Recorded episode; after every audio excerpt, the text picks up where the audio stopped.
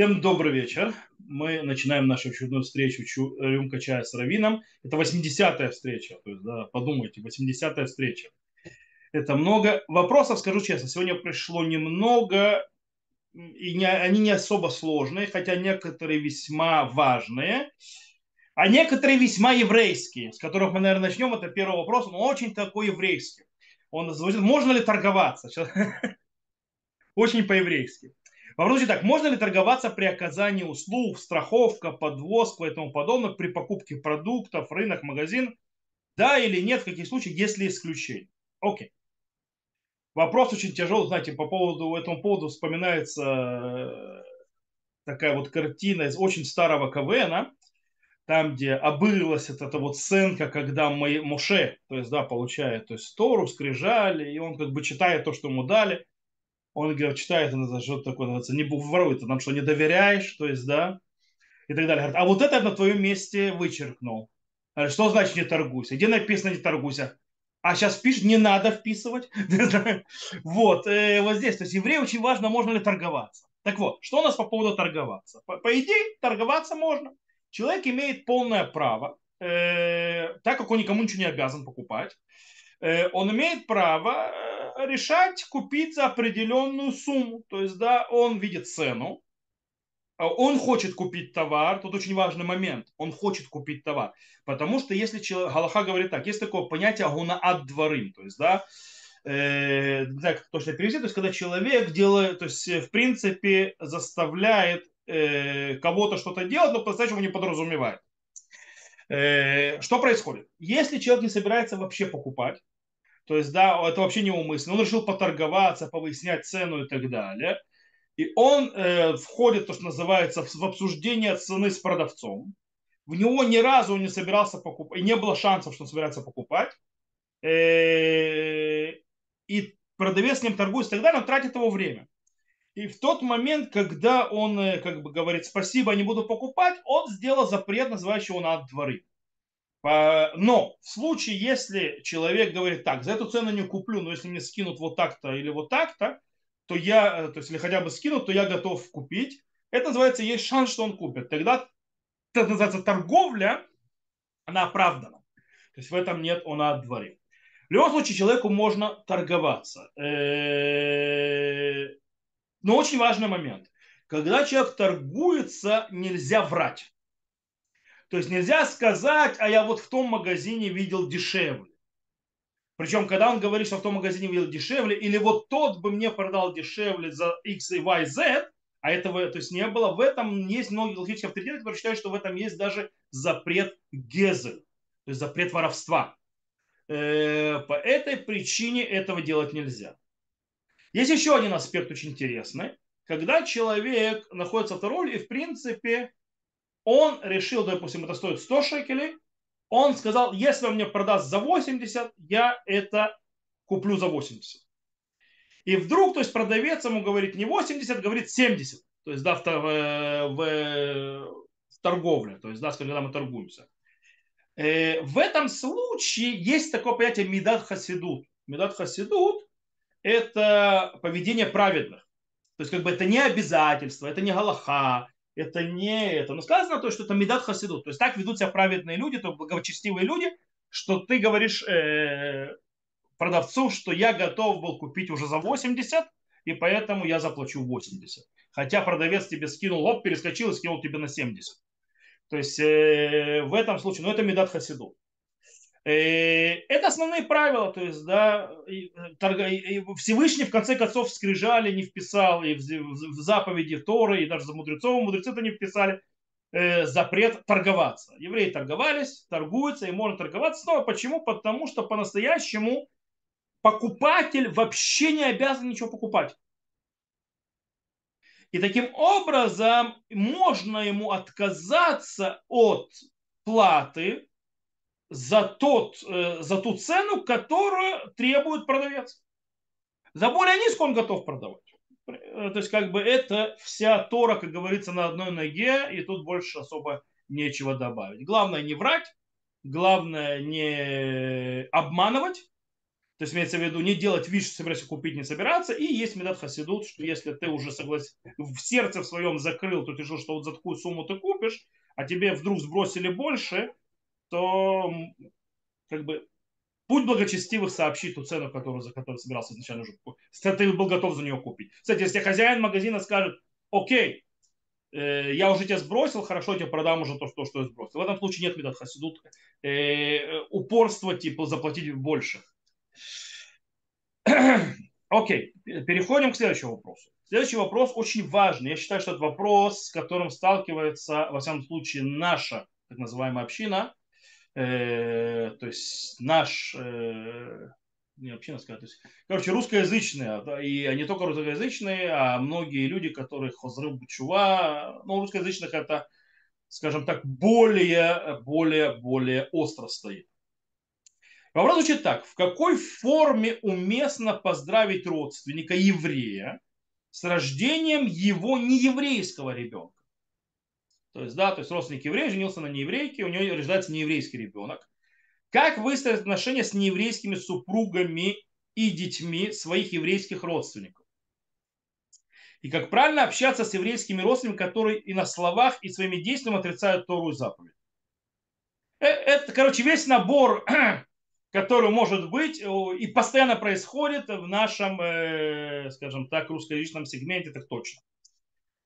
Э, во-первых, кстати, у меня есть такая же проблема лично, то есть на личном уровне. У меня мой брат, к сожалению, то есть, конечно, девушка хорошая, человек хороший и так далее, но как с точки, еврейской, с точки зрения, к сожалению, женился на нееврейке.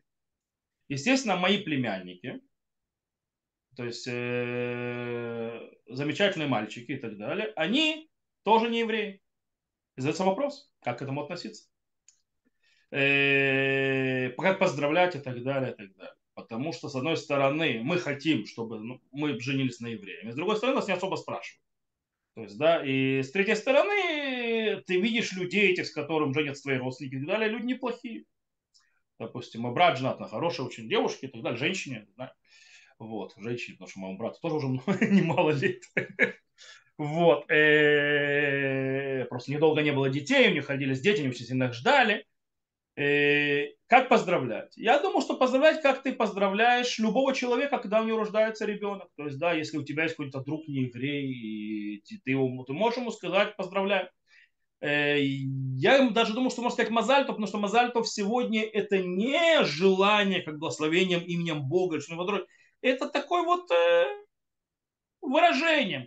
Уже, да, то есть есть такая вот галаха вещь, допустим, раньше нельзя было говорить шалом просто так. Да, шалом, это было целое, потому что это имя Бога, и это как благословлять человека именем Бога и так далее. Сегодня шалом говорят налево и направо, э, и ему не, предназ... не вкладывают смысл действительного, скажем так, метафизического благословения, метафизического, то есть э, благословения именем Бога и так далее.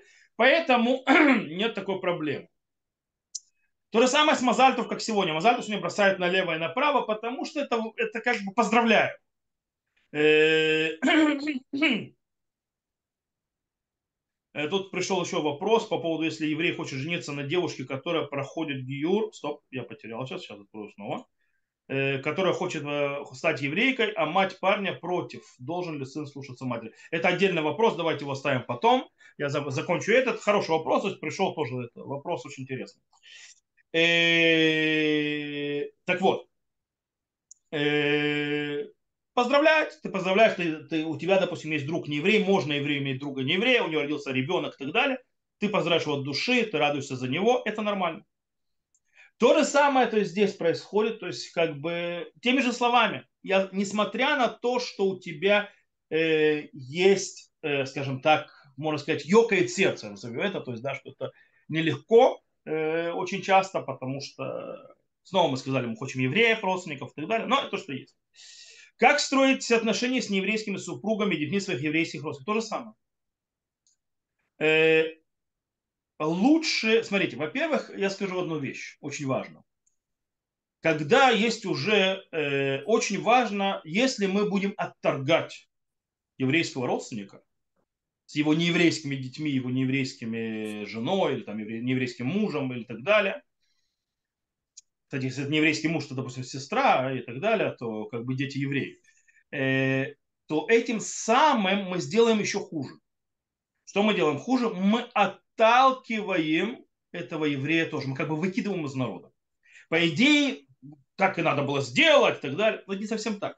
Потому что сегодняшнее время, когда мы живем, не забываем, что есть такое понятие тинок шинишба, то есть есть такое понятие, что человек как бы находится в, во влияниях времени, и это влияет, и человек э, делает разные вещи, которые сегодня, они не сильно, скажем так, выступление против Бога, больше поход за чаянием, вениями и называется чувствами, не обращая внимания на то, что происходит. Очень часто иногда, то есть люди, которые женятся на нееврейских, скажем так, родственников, эти нееврейские родственники иногда уважают религию еврейскую больше, чем ваши еврейские родственники. Вот. Э, это нередко так получается. Вот. И относятся к ним.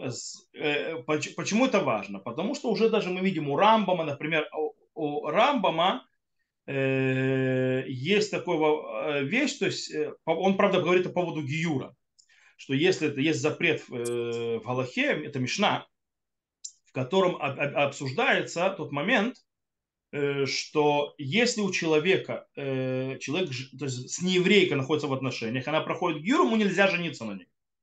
Это галаха. Причем Шуханрух тоже есть. Но уже Рамбам пишет, что это можно эту Аллаху обойти. То есть э, он, он говорит так, что если человек живет с еврейкой, ты понимаешь, что если они, то есть ты не сможешь повлиять на, на их расставание, то лучше сделать им гиюр, и чтобы она вышла замуж за него после гиюра, Потому что лучше пусть ест, что называется, юшку, чем ест запрещенное мясо. Да? Э, это намного проще. Имеется, и, из слов Рамбама выходит очень интересная вещь. Мы делаем это ради того, чтобы не потерять еврея.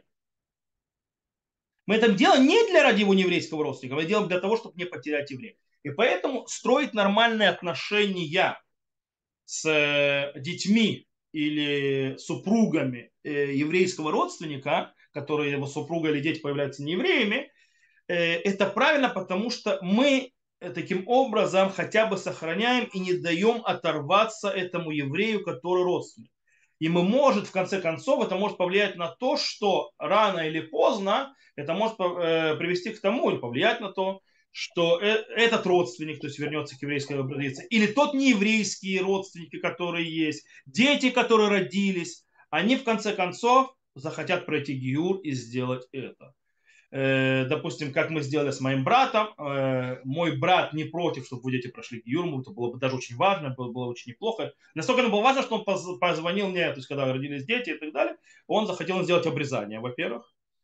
Э, и чтобы сделать уже обрезание, что мы делаем обрезание лишем гиюр, то есть да, ради гиюра, что имеется в виду, чтобы его дети уже начали процесс гиюра. То есть если, у них уже есть обрезание, и если они захотят пройти гиюр, когда они станут старше, сами, то у них уже, то, что называется, э, начало заложено. И если, то есть, и таким образом, если ты будешь относиться, то есть, скажем так, с, с отвержением, то в конце концов чего ты добьешься? Ты потеряешь и это, и то, и другое. То есть, да, он просто уйдет. Так ты можешь приблизить и быть в нормальных отношениях, повлиять на то, что, может быть, его потомки вернутся обратно в лона народа Израиля. А мы, э, может быть, то, что говорит Равузель, что мы, э, это может быть есть и то, что требуется от нас, когда Всевышний сказал э, ля шивцон авудо, то есть вернуть потерянное, то есть мое стадо. Как сказал Всевышний, Всевышний сказал, что он, кстати, взаймет с нас, если мы не будем заниматься возвращением потерянного стада Всевышнего. И Рав Зузевель имеет в виду, что это вот эти вот потомки э, и родственники, э, скажем так, нееврейские потомки родственников евреев или супруги э, наших еврейских родственников. Нееврейские супруги имеется в виду. Поэтому таким образом получается, что нужно строить нормальные человеческие отношения, и э, Безрат Ашем Всевышний поможет, чтобы назад все это вернулось в, обратно в лоно еврейства иудаизма. По поводу общения с родственниками э, еврейскими, которые слах своими действиями отрицают вторую заповеди, ну, это мы живем постоянно. Как с ними общаться? Лучше не заходить в краеугольные темы. То есть меньше споров, меньше лучше всего. Э, нужно понять, как говорит Беньян Цион, что даже те, которые выросли в еврейской среде и получили еврейское образование, но в конце концов ушли от, от исполнения заповеди Торы, стали против нее, скажем так, сильно, они являются тинукот шинишбу.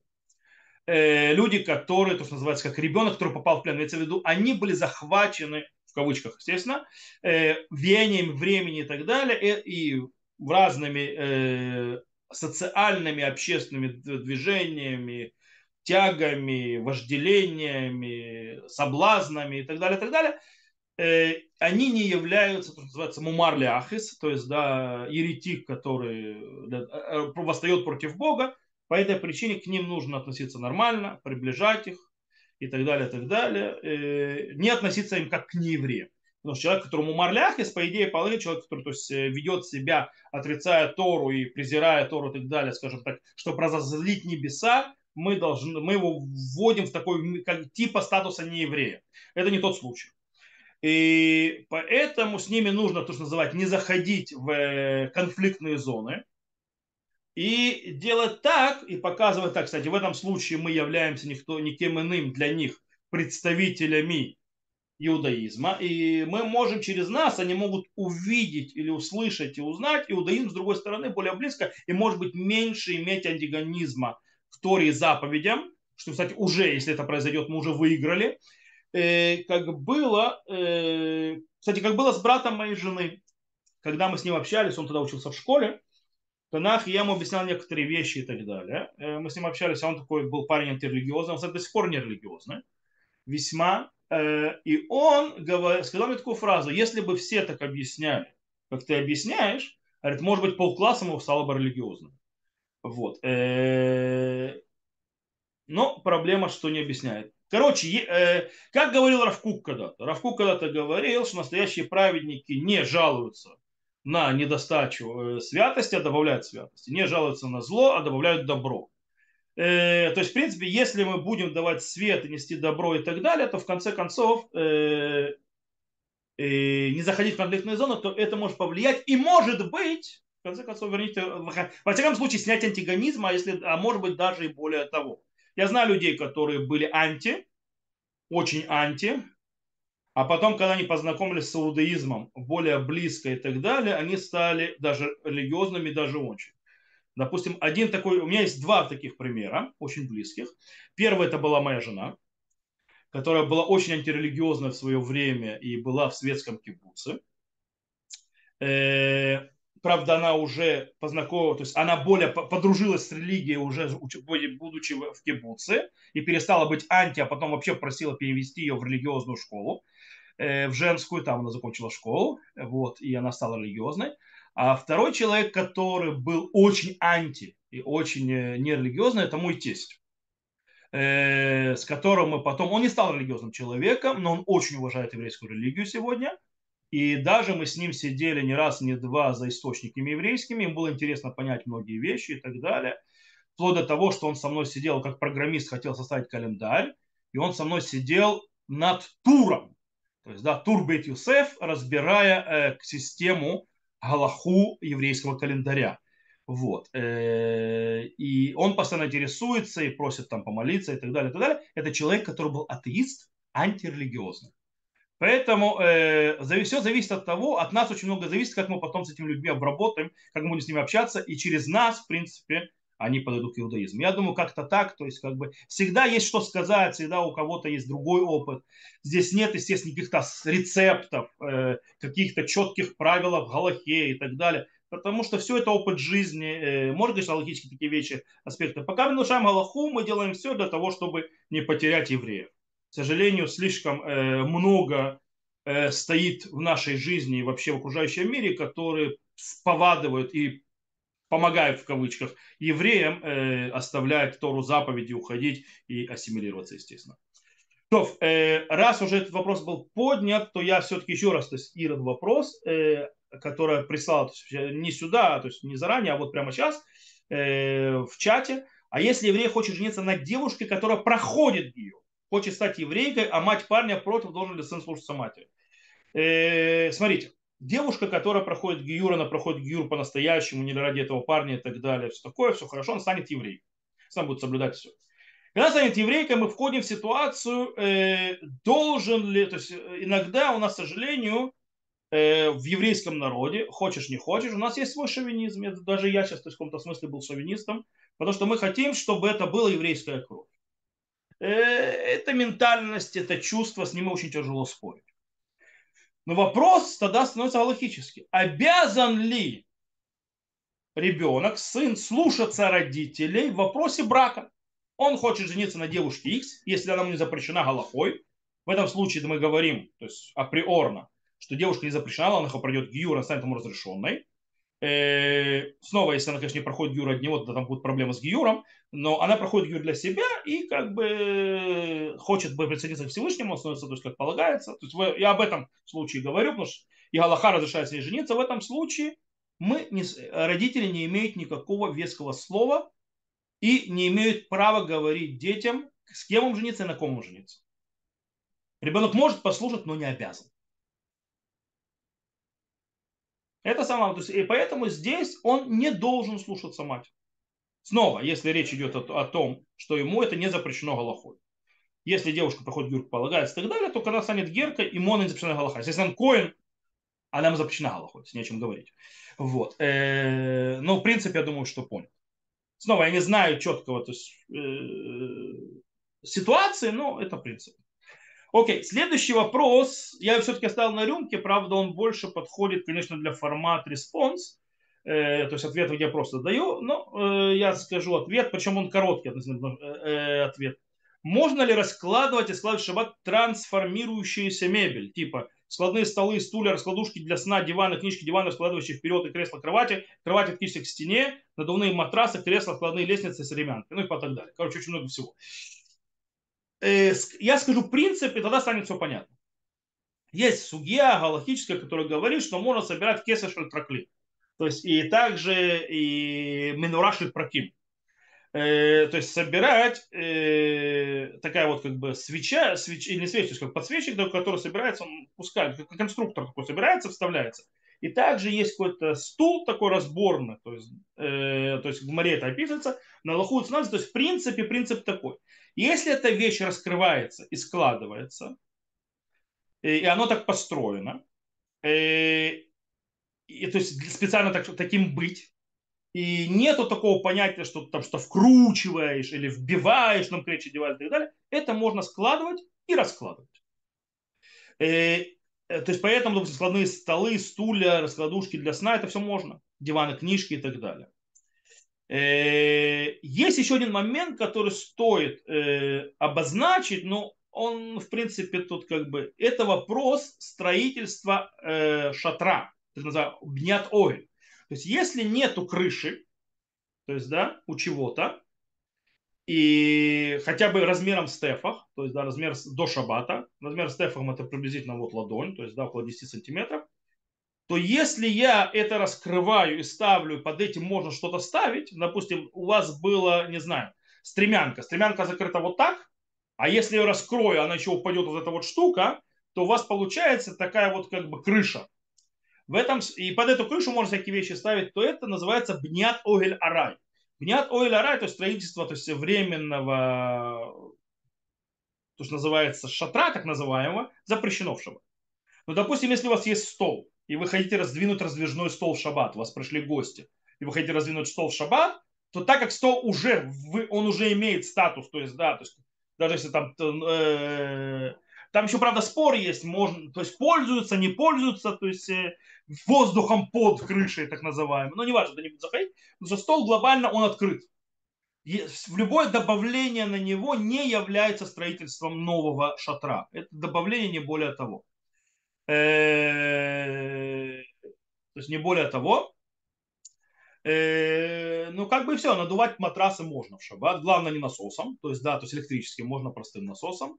Раскрывать кресло и так далее. То есть, как бы, э, это два принципа, которые есть, поэтому почти все из перечисленного можно спокойно раскрывать в шаббат. Раскрывать, раслаживать и складывать назад. Если это нужно, конечно. То есть, да, потому что все построено на то, чтобы раскладываться, складываться, раскладываться, складываться. Кроме, как я сказал, складные лестницы стремянки, там нужно немножко быть аккуратным с вопросом огель. То есть, да, э, шатра, здесь нужно немножко быть аккуратным. То есть, но если она раскрыта, то есть, да, допустим, если стрем, стремя, если стремянки такие, просто раскрываешь, и тогда, если у них нету в трех тефахах, то есть три тефаха э, это приблизительно 30 сантиметров, меньше, нету расстояния в тефах, то тогда это можно. Если у них в трех тефахах раскрывается расстояние тефаха, а вот этого не было, то это будет оль. Это будет шатер. Окей. И э, думаю, что я ответил на вопрос. Вот автор вопроса. Я надеюсь, что я ответил на вопрос. Можно мне головой кивнуть, если да. Окей. И э, перед тем, как перейду на следующий вопрос, э, тут есть еще в чате пришел вопрос, на него отвечу. Наверное, должен ли христианский крест рассматриваться как идол? Можно ли петь рок-песни под гитару, где встречается данное слово? Интересный вопрос. Смотрите, крест это не идол. Э, крест это не идол, крест это то, что называется в Галахе авизараю давуда зара. То бишь э, авизарим шелавуда зара имеется в виду приспособление для э, идолопоклонства. И они запрещены. Тотально. То есть, да, они полностью запрещены, от них нельзя получать никакого удовольствия и так далее, и так далее, как и от самого идолопоклонства. Тем более крест внутри христианства является очень важным атрибутом, по этой причине, то есть он приносится, то есть важность, его служит, поэтому он вылетает. Можно ли говорить слово крест? Говорить слово крест можно, когда ты обозначаешь. Его использовать нельзя. Э, можно ли петь рок-песни под гитару? Рок-песни с хорошим смыслом, вообще любые песни можно петь под гитару, под что угодно. Но есть очень интересная вещь. Дело в том, что в музыке, стоит, кстати, знать вообще глобальное понятие музыки. В музыке есть очень интересная вещь, э, которая э, человек должен обращать на нее внимание, прежде чем он то есть, получает удовольствие, слушает музыку или поет или играет музыку. Дело в том, что музыка э, и песни и так далее, как вы знаете, человек, который пишет, кто занимается музыкой, понимает, вкладывает в них душу. Тот, который пишет музыку, тот, который пишет стихи, человек, который поет, человек, который исполняет и так далее, он вкладывает в это кусок своей души. Э, если, когда он вкладывает эту душу, там есть, возможно, есть вещи, которые, скажем так, весьма не очень хорошие. То есть, да, есть э, слова, когда вставляются, то есть нехорошие вещи и так далее, особенно с матами и всякими такими, э, то это влияет на вашу душу. Потому что когда идет душевный порыв, он идет на вашу душу тоже. По этой причине это входит в вашу душу и портит ее. Поэтому, когда вы слушаете музыку, поэзию и так далее вещи, понимаете, что духовные вещи, которые затрагивают душу. Поэтому они должны нести позитивное содержание, они должны нести позитивный смысл и хороший смысл, и вещи, которые развивают человека в хорошую сторону духовную, э, в разных аспектах. Это могут быть разные жанры, не обязательно тот или другой жанр. Э, вопрос, то есть, насколько они созданы и кто их писал, во что в них вкладывал. Поэтому из этого принципа надо выбирать, какую музыку играть, петь или слушать. Произнеси слово крест, запрета нет использовать крест для чего и так далее, есть запрет. То, э, перейдем к следующему вопросу, который пришел. Э, итак, следующий вопрос звучит так. Вы пишете, то есть я пишу. Все евреи тоже прошли Гиюр на и до этого они, ими не были. Окей, я сейчас объясню, то есть немножко, э, это был вопрос, который, ну, кто в рюмку чая видел, то есть это в обсуждении писал, то есть объяснял эту вещь, когда был вопрос, э, я него не совсем понял, э, по поводу прохождения Гиюра и те люди, которые есть народы, которые не могут пройти с, с третьего поколения и так далее, там сказал, что по-настоящему, то есть есть такая вещь, как бы непринятие Гиюра, то есть типа геры, они не евреи. И я объяснил простую вещь, что мы учим весь процесс Гиюра, как это говорит Гмара в трактате Критот на девятом листе, весь процесс Гиюра, как гер проходит Гиюр, учится из того, как мы, еврейский народ, прошли Гиюр на Синай. Как, говори, как сказано, эх, то есть как наши праотцы вошли в союз, так и гер, который хочет прийти и принять Гиюр, то есть прийти, войти в союз, он проходит тот же самый процесс. То бишь мы тоже входили когда-то в союз. Так вот, это как бы предисловие к этому вопросу. Так вот, все евреи тоже прошли Гюр на Синай, до этого они ими не были. Меня тоже волнует вопрос, почему же тогда говорят, что первым евреем был Авраам, а колено Израиля пошли от Якова, что евреи в Египте сохранили еврейские имена и форму одежды, и чем отличались от египтян. И, конечно, еще не нельзя сказать с тем, что они поклонялись египетским богам. Окей. Кстати, последнее заявление неверно. В Египте, к сожалению, наши предки поклонялись египетским богам. Они забыли Бога Израиля. Окей, так вот, вопрос. Почему говорят, что первым евреем был Авраам? Авраам не был первым евреем в нашем понимании. Авраам назывался Иври. Иврики, он пришел Меэверли Нагар. Меэверли Нагар это Месопотамия. Он пере... Или там некоторые комментаторы говорят, что он перешел то есть, на другую сторону, то есть весь мир остался здесь, он здесь и так далее. Как бы, откуда бы это слово иври не появилось, э, он э, был то, что называется человек, который пошел за Богом и заключил индивидуальный союз с Богом. Как человек, то есть который заключает союз с Богом, естественно, Бог присоединяет, то есть при этом союзе дает ему какие-то вещи, те, другие и так далее он называется иври, но он не является тем, что мы потом назовем народом Израиль. Не семьей Авраама, не семьей Ицхака, не сыновьями Израиля, а именно народом. То есть тот народ, который стал царством священников и народом святым. То, что мы называем сегодня еврейским народом. Это не произошло на Аврааме. Авраам им не был. И это не произошло на Ицхаке. Ицхак тоже им не был. И это не прошло ни на Якове и не на сыновьях Якова. Это произошло, когда, когда Всевышний сказал, что он заключает союз с еврейским народом, то есть народом, то есть с Бне Израиль, когда он решил стать им Богом, а народ Израиля, то есть, да, согласился, то есть быть ему народом и стать ему, то, что называется народом, э, то есть э, царством священником, народом святым. В этот момент при даровании про Торы то есть и принятии бремени этого и заключении союза мы стали то, что сегодня называется евреем.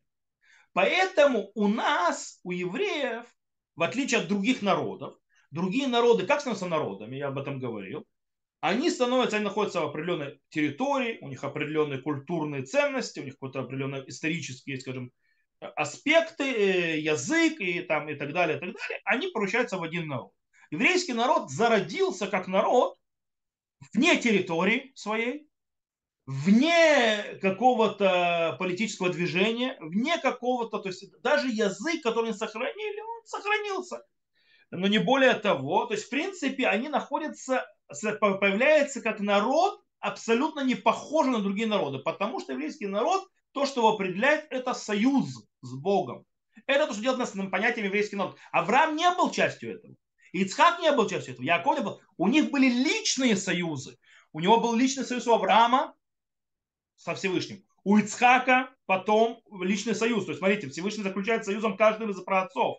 То же самое происходит с Яковом, личный союз. Он повторяется, подтверждается. Когда у него уже 12 детей, кстати, Яков до конца не был уверен, что у него это произойдет что у него все дети будут, э, в конце концов, остаются в союзе. Возрух Хашем это произошло, потому что не было непонятно, на каком этапе вы пришли. Кстати, с другой стороны, они думали, что их дети. Ицхак, допустим, тоже думал, что оба ребенка будут частью союза. Но факт на том, что нет. Причем два ребенка-близнеца. Один не в союза, он евреем не является. Смотрите, то есть, получается, здесь речь не идет по рождению даже. У Ицхака, который потомок Авраама, рождаются двое детей. Один не является евреем, а второй является. Это вопрос союза. По этой причине это, это личностный союз, это то, что называется союзы с единицами. Брит Яхидим. Брит и Маам, где мы рождаемся как народ, происходит только на Синай. Таким образом, э, еврейский народ там порождается, он там становится. И таким образом, геры, человек, который хочет принять этот союз, он должен пройти, как и мы, обрезание, он должен прийти, принять, то есть принять заповеди, то, что мы приняли на Синае, и он должен, то есть он должен принять заповеди, обрезание и окунуться в миг. Ну, естественно, прийти жертвоприношение. Но сегодня храма нет, поэтому жертвоприношение он не может принести. На что это влияет отдельная тема. Э, на то, чтобы соблюдать заповеди, считать его миньян, жениться на нем и так далее, нет, не влияет ни на что.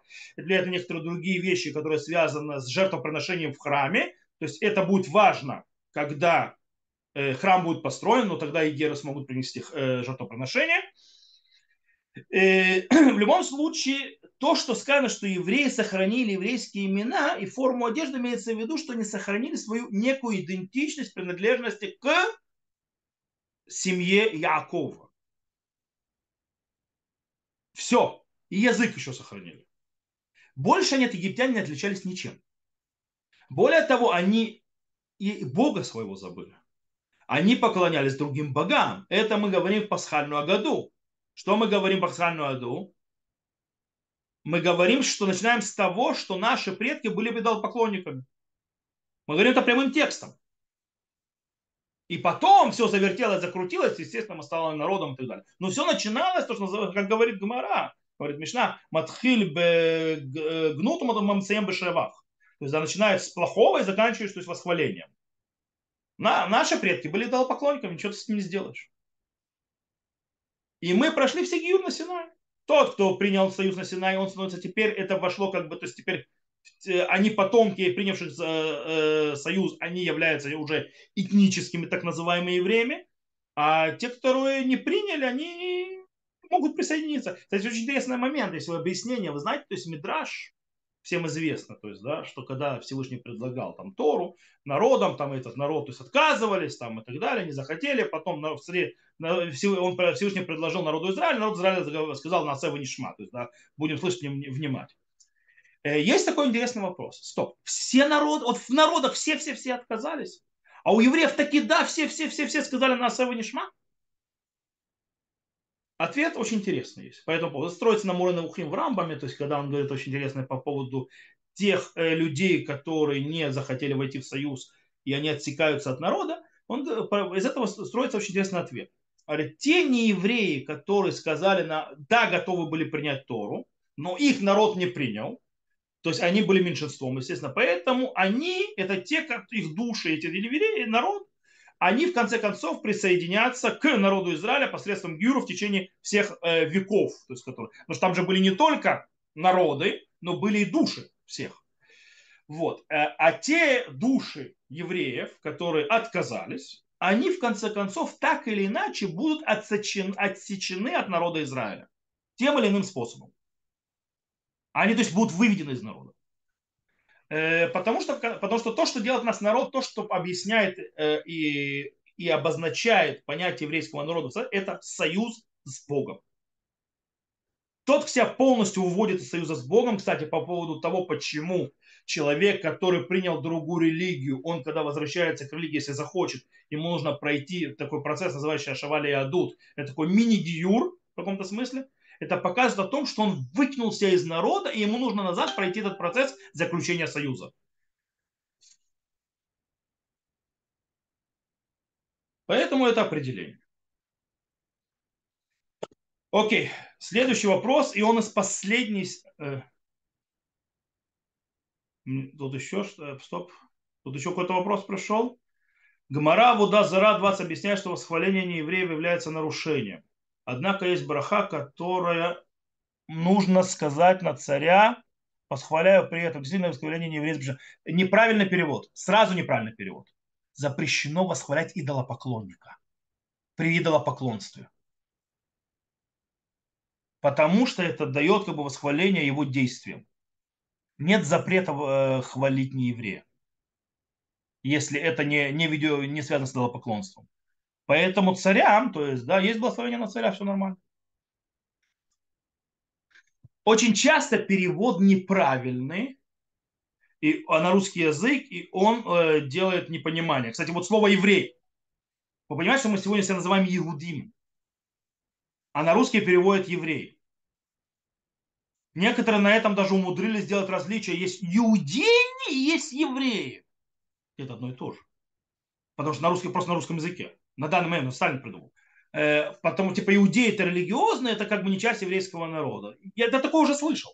То есть есть евреи, а есть иудеи. То есть не надо нас делать одним народом. Это некоторые э, репатрианты с той же родины нашей, э, с бывшей, которые делают такое разделение. Вот. Но я уже такое слышал. Вот. Хотя это одно и то же. Это игра языка, Окей, и последний вопрос, который пришел. Рафхайм, есть ли проблема в лекциях про Танах от людей, которые занимаются талмудическим исследованием в университете? Как в целом относится Галаха к изучающим Танах или Талмуд как университетскую дисциплину? Смотрите, тут очень сложно. По причине того, что что такое университетская дисциплина? Э, Все зависит от богобоязненности человека. Есть люди, есть э, люди, которые даже профессора по Танаху и по Талмуду, которые очень богобоязненные люди, и Рей Шамаем, э, они верят в божественность Танаха, а, написано, а, то есть божественность Торы и Танах, который был передан через пророков, через Руха Подыш и так далее, Писание, естественно, Гмара для них видит всю ценность. Но они преподают в университете, они исследуют, то есть, допустим, некоторые вещи, которые делаются в университетских исследованиях, помогают нам очень нередко Э, в понимании некоторых вещей, которые были потеряны, утеряны, изменены. Например, э, многие исследователи Талмуда восстановили э, некоторые фрагменты Талмуда, которые были потеряны, сравнивая с сравнивая разные скажем так, рукописи, которые были. Потому что вы называете, что люди ошибались иногда. Когда... Есть был еще вот очень интересный момент есть было одно из изданий, в котором была очень странная штука. Там э, текст шел, по-моему, там была ошибка в тексте, я уже не помню чего, или текст Ситора, или текст Рамбама, а, Рамбама. И оказалось, когда открыли рукопись и начали искать, исследовать, то есть это было, многие издательства так издавали, потому что там как-то не соответствовало, то есть речь. Оказалось, когда открыли рукопись и нашли что? Нашли, что э, есть рукопись, которую многие переписывали потом дальше, а, а потом то есть и напечатали. Там это не текст Рамбома, это текст комментатора, который по ошибке переписчик следующий записал в текст Рамбома. И это пошло, эта ошибка. Поэтому иногда нам помогают, кстати, исследователи помогли нам найти Маири Пхира, который мы знали только по цитатам э, Решуним или Ахруним, которые когда-то его видели. А так он был потерян для нас. Его нашли кто? Исследователи. Я вам расскажу еще один курьез очень интересный с точки зрения исследователей. Мы знаем, что э, в Вавилонском Талмуде есть Седер Кудашин. То есть, да, Седер Кудашин есть в Вавилонском Талмуде. В Иерусалимском Талмуде его нет. Но вот появляется человек один в районе конца 19 начала 20 века, и говорит, что он нашел в э, рукописи, то есть, да, настоящий Иерусалимского Талмуда на Кодашинна. И он э, показывает, то есть, как мы попросили показать, он показывает фрагмент, то есть, то, что он нашел, от него есть он весь, э, и показывает там, как бы, вроде такой пергамент старый и так далее. Э, он показал его, там народ, кстати, Гдулей Израиль дали Аскама на это дело. Он выпускает Талмуд, он печатает Талмуд Иерусалимский, весь, на весь Кудашин, на все трактаты. Э, и поднимают бучу и кричат, что это подделка, а не Иерусалимский Талмуд. Знаете кто? Исследователи Талмуда реформисты. Потому что они говорят, что это не соответствует Иерусалимскому Талмуду, это не то, это другое. Кстати, есть только один из немногих мудрецов Торы, который, прочитав, то есть да, этот Талмуд выкинул в мусорник и сказал, что подделка, это был Рогачевер. Потому что текст арамейский, то есть он был очень красиво сделан под Иерусалимский Талмуд, он сказал, что это подделка. По причине того, что вот контуры языка, э, э, лингвистика определенная и так далее, стиль не соответствует Иерусалимскому Талмуду. Он более вавилонский, взят как вавилонский и стилизирован под Иерусалимский. Это обратили внимание исследователи, причем реформисты. И Рогачев. Ну, Рогачев про него сказали, что у него в венах, э, точнее в артериях вместо крови течет э, вавилонский талмуд, а в, а в венах иерусалимский. Вот, поэтому он как бы на нюх увидел, то есть, да, то есть его не обманешь. А многие Гдулей Израиль, я, я, их потом сожгли этих. То есть, э, понятно, что человек хотел заработать деньги и сенсацию. Вот требовали Гдулей Израиль, знаешь что, докажи, принести, то есть все. То есть всю рукопись, естественно, он ничего не принес, он просто подделал один кусочек для того, чтобы показывать, не более того. Все остальное он написал от себя. Правда, до сих пор есть по этому поводу споры. В любом случае, все эти э, кодашин, то есть спалили, просто сожгли. Осталось их, по-моему, 5 экземпляров, то есть во всем мире. Э, двое из них стоят у нас в Ешиве, их специально под стекло поставили, как редкие книги. Я их видел. Они стоят под стеклом и сигнализацией. Потому что э, у нас, есть, у нас в библиотеке Ешивы, в которой учился, там есть э, а часть библиотеки, э, это называется библиотека Равы Сахара Тамара. Большой Талмит Хахам, который домашнюю библиотеку свою отдал, то есть, да, как труму, точнее его семья после его смерти, нашей Ишиве. А он был, то есть, очень большой коллекционер книг, кроме того, что книги, которыми он пользовался в бешеных количествах, у него было очень много книг, у него были очень редкие книги. И вот, потому что, то есть, как бы у него была еще коллекция них. То есть, и он держал вот этот вот Талмуд Кодж, у него аж два экземпляра его. То есть они сохранились. И вот ты открываешь, и там эскамот идут. Там, то есть, Раф Хефецхайма и так далее. То есть ты просто то есть, ты читаешь, в шок приходишь. То есть, да, что насколько, то есть, это можно было. И кто остановил это исследователь, ну и Рогачевер. Вот. Э, по этой причине, в принципе, есть в университетском изучении Танаха и э, Торы и Талмуда есть место, есть этому место, это иногда важно. Но снова, если лектор, только можно слушать таких людей, которые этим занимаются в университете, преподают в университете и так далее, и они профессора, там, доктора, только в том случае, если не богобоязненны, если не верят в божественность Танаха и Торы, и верят, естественно, в Хазаль, и в, в, в них есть иммунат Хахамим, называется вера мудрецов, и они относятся, естественно, к Талмуду, как полагается относиться и так далее. Они просто используют, то, что называется, академические инструменты для углубления понимания. Допустим, мой Шива был с этим не согласен. С таким подходом. Он брискаи, то есть, да, он то есть, бейт бриск. А, допустим, его сын то есть Равмейер, то есть Рав, Лихтенштейн, то есть называется, его сын Равмейер Лихтенштейн, э, он занимается, он, то есть, и Талмит Хахам, то есть, естественно, он из дома, тоже с той же самой семьи, то есть, да, как бы потомок дома Соловейчиков, то есть Бейт Бриск и все такое, э, но вместе с тем он э, занимается академическим изучением и преподаванием Талмуда, и в академии тоже. Его папа поэтому не сделал рам в Ешиве, потому что говорит, для это может хорошо, но для Ешивы не очень. Вот, потому что Ешиве уже по-другому Талмуд учить.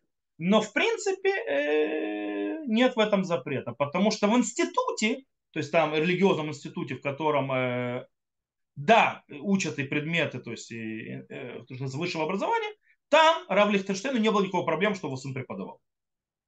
И это даже хорошо, чтобы преподавать, то есть человек, который и решимаем, и и, то есть богобоязненный, и мудрец Торы и так далее. И так далее. Это так нужно. То есть, короче, в принципе, отношения многосложны. Но фактор богобоязненность, иммунат хахамим и вера в божественность Танах. Это главный критерий.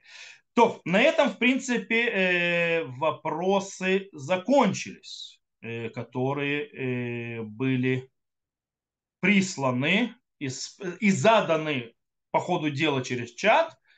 Э, если у вас есть у кого-то из присутствующих вопросы по ходу дела, я буду рад услышать.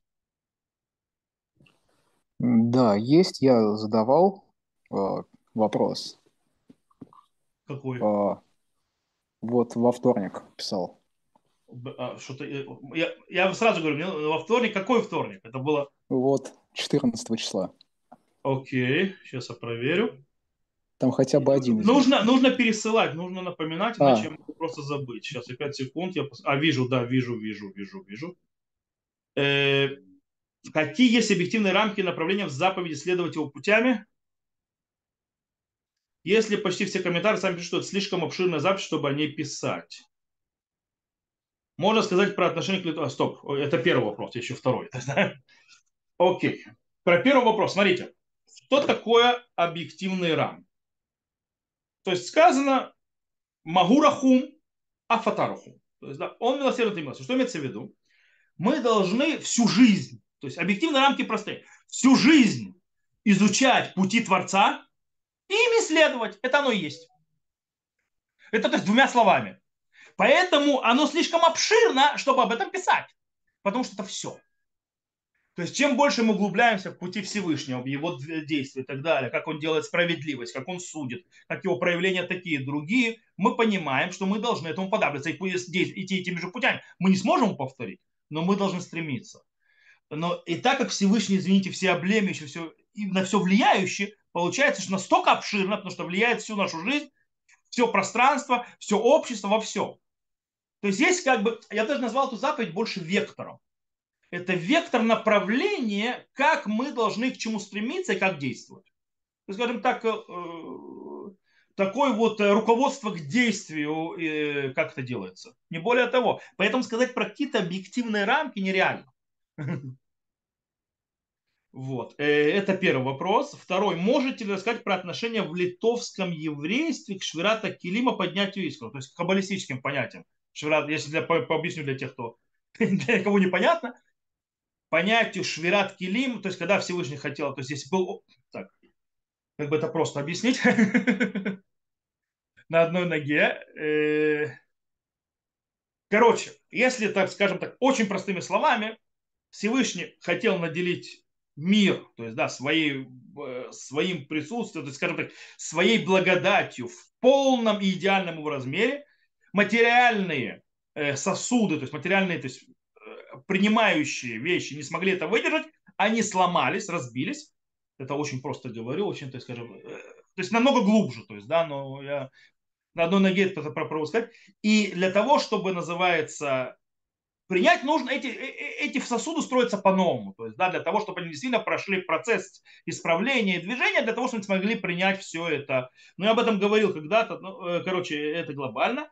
И поднятие искр. Поднятие искр называется усата ницусот, это понятие вытаскивания искр из реальности. То есть, да, это в Хасидуте очень развито. То есть, вот этот вот вопрос, то есть, да, что в, в, как бы искры святости, они разбросаны, рассыпаны во всем мироздании, во всяких вещах, и мы должны их собирать.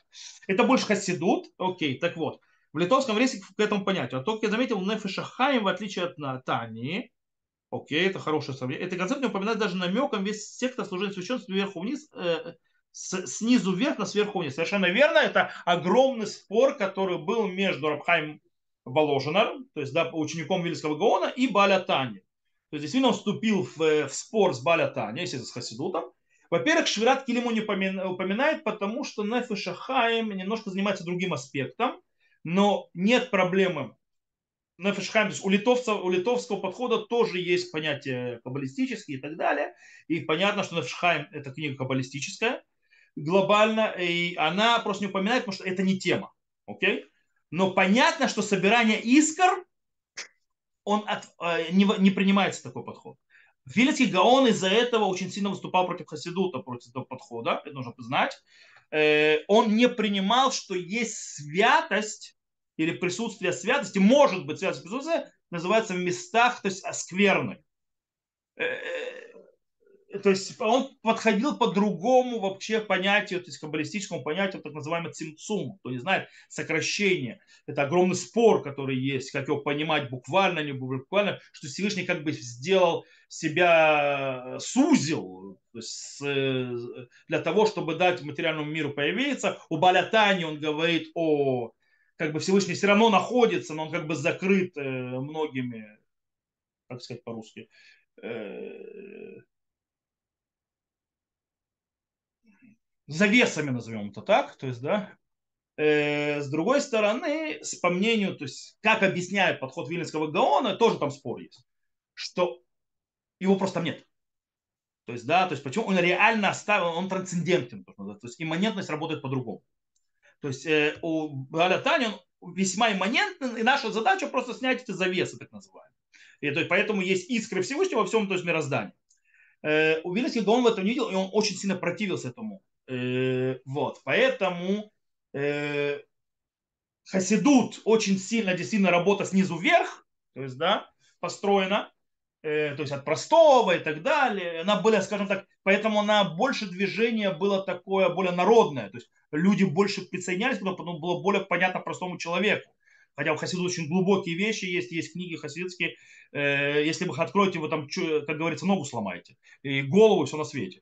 Вот. И, кстати, Таня вообще книга, не знаю, ее можно так насколько э, учить без того, чтобы быть подготовленным и знать то, что называется каббалистические темы, э, знать каббалистические споры, знать то есть, споры в рамаке и так далее. Э, и вот так вот насколько искать, то есть это, я не знаю, это очень сложная книга. Таня, я вам сразу говорю, то есть я ее учил. И она не просто сложная, она очень насыщенная. То есть, да, очень много всего в очень коротком количестве текста. То есть, да, она такая вот, в ней много всего. И вот э, просто так ее учить, называется, читать лист, лист за листом и так далее, не углубляться, э, я не знаю, как можно ее понять по-настоящему. Вообще, то есть Баля Таня человек, э, Адмура Закен был человек очень неординарный и весьма-весьма сложные его тексты и вообще его, если даже взять, то есть это «эн од мильвадо», то есть, да, его один из, то есть нет, нет никого, кроме Бога, там тоже очень тяжело это понять и понять эту структуру, о чем идет речь. В любом случае, понятно, что литовский подход Рабхайм Воложина отрицает понятие иск, потому что он, он ученик, ученик своего учителя. Э, и это один из огромнейших споров между хасидизмом и лито, так называемым литоизмом, не знаю, это литоизмом, вот, э, между, скажем так, подходом Вильнского Гаона. Э, и понятно, что задача Нефеша Хаим показать немножко другой подход от того подхода, который показан в Тане. Он все-таки оппонент. И он пытается показать, что человек, который хочет присоединиться к Всевышнему, он его раскроет через то. То есть Тора дан сверху вниз, естественно, раскроет через то. Поэтому как бы понятно, что там не будет этого. Но я вам скажу одну вещь. Не весь литовский мир живет Рабхаймом заложенным. Сегодня литовский мир, на него влияет многие другие подходы, как, допустим, подход Рамхаля. Причем очень интересно, то есть Рамхаль, Рамхаль, кстати, Вильский Гаон тоже, он под влиянием Рам, Рамхаля тоже есть, но уже Рамхаль другой немножко. Э, более того, что многие так называемые литовцы, сегодня разговаривают много как хасиды. Есть то, что называется э, общее, то, что называется, э, то есть, э, афроя ададит, то есть да, наполнение друг друга и переходы одних идей к, другу, к другим. И тот, кто этом разбирается, может найти разницу. Но глобально есть те, которые занимаются шарат Килейма, говорят про Ницоцот, есть такие литовцы но это не подход Вильнского Гаона. То, э, на этом уже точно, как бы мы вроде все вопросы разобрали. Э, коротко, если только у кого-то есть еще какой-то вопрос, я готов на него ответить.